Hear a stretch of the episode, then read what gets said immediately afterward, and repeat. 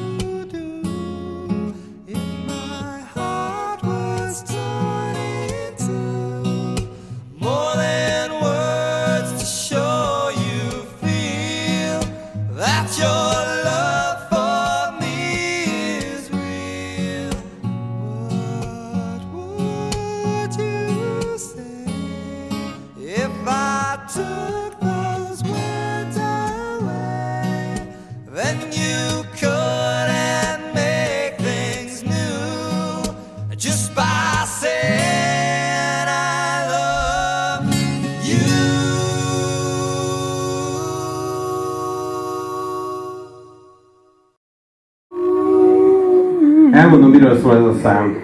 Vannak az igazán kemény rockerek, akik általában elég, hát hogy is mondjam, kellemetlen alakok, lehányják saját magukat, meg ilyen egyéb tevékenységet csinálnak, amik nem szívesen érintkezik velük Sokszor megfulladnak a saját hányásukban, mint maga Jimi Hendrix. Igen. Na most viszont vannak azok a típusú ö, emberek, akik hosszú hajat növesztenek és rockzenét kezdenek el játszani, hiszen ez egy metal együttesnek a száma volt, nem tudom, feltűnte így.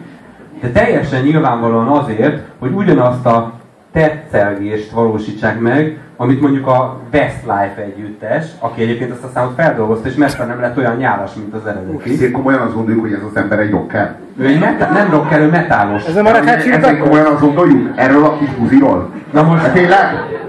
Na nem áll! bocsánat, itt nem, itt nem buziságról van szó. Ez, ez a Red Hot Nem, nem? buziskodásról van szó, bazd meg! Itt, nem, itt, itt arról van szó, hogy ezek a tetszeni vágyó emberek itt egy pillanatra elvesztették a kontrollt, és elfelejtették, hogy keménykedni kell, és eljött az igazi énjük, ami olyan végtelenül nyálas, Egyébként az, az operatőr vagy rendező ezt remekül ismerte föl, és olyan képek voltak összevágva, mintha a két csávó egymást lesmárolna, nem tudom, figyeltétek-e? És így azt láttuk, hogy eleve milyen az a szerelmi szám, amit egy férfi duett ad elő.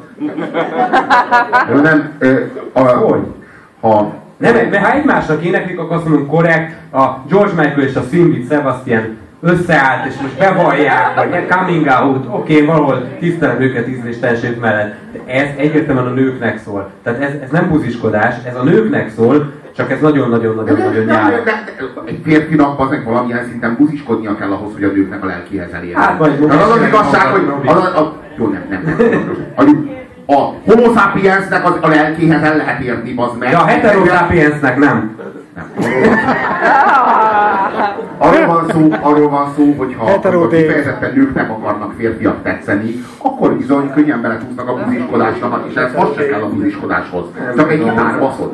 Tehát ilyen, na, hogy mindig kritikus helyzet az, a, az amikor, amikor körülülitek a tüzet, és ilyen tábortűz van, és előkerül egy gitár. Az nagyon-nagyon... Az a tanácsom, az a Tessék a tanácsom, tűzbe. Extreme. az a tanácsom, hogy ilyen esetre mindig legyen egy piszkavas a tűzben, amit belelógattok a tűzbe.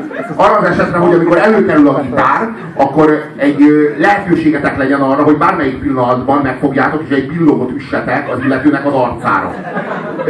Ugyanis, ha ezt időben is jókor elkövetitek, akkor el, elkerülhetőek ezek a slágerek. Én meg Tehát, abban is- ha lesz egy tuzi nagy billog a pofáján, nem fog kiállni elé. És több vasat kell a tűzbe tartani. Soha többé. Azért is jó pár vasat kell a tűzbe tartani, mert többen is képesek elővenni a gitárt.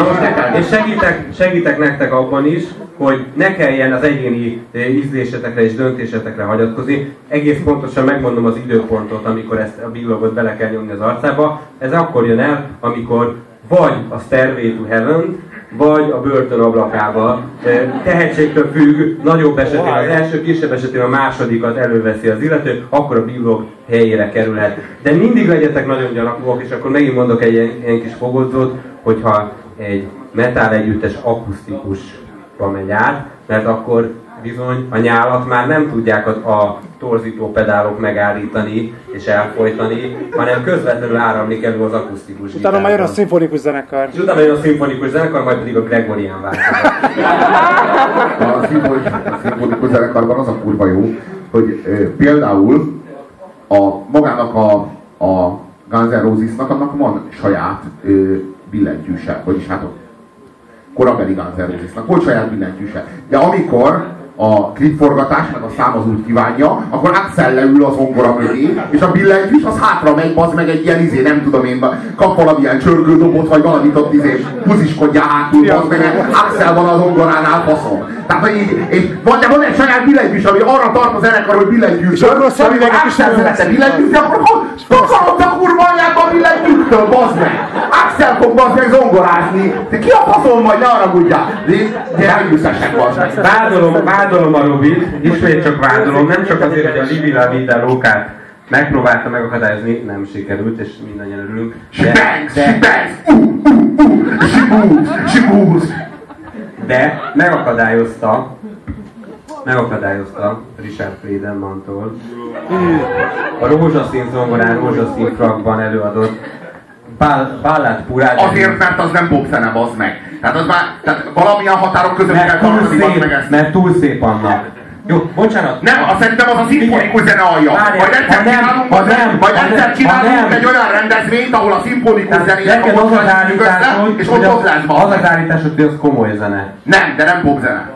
Hát de hogy nem. Úgy bizonyul a, bazd meg, miért is ez könnyű zene, bazd meg? A lónak a faszát könnyű zene, bazd meg. Na, úgy, ne- úgy, úgy nagyon komoly nehéz zene az, ahogy ez nagyon könnyű zene, bazd meg. Ez nagyon nehéz zene, ez nagyon-nagyon nehéz ezt hallgatni. Ez metal. De ezen kívül Richard Lederman az egy modell volt, akit úgy választottak ki, hogy játsszál azt a számot, és te megakadályoztad, és igenis itt vannak ezek az emberek, és tudják, és ki akarsz menni majd ott, és ők tudni fogják, és nem fognak kiengedni, meg fognak utasni. Richard, Richard Clayderman. Tényleg, nem saját szarja visszahull a saját arcába. Meg leszek lincselve a gecibe. Richard Lederman. Ezt, ezt, ezt billogottátok a testére. Szerintem nem fért bele. Igazából szeretik. Hogyha, ö, Arra Hogyha- sírni. hogyha valamelyik kis geci elveszett közületek, akkor a következő szám alatt hívja fel az anyukáját, jó? Ezt kérem.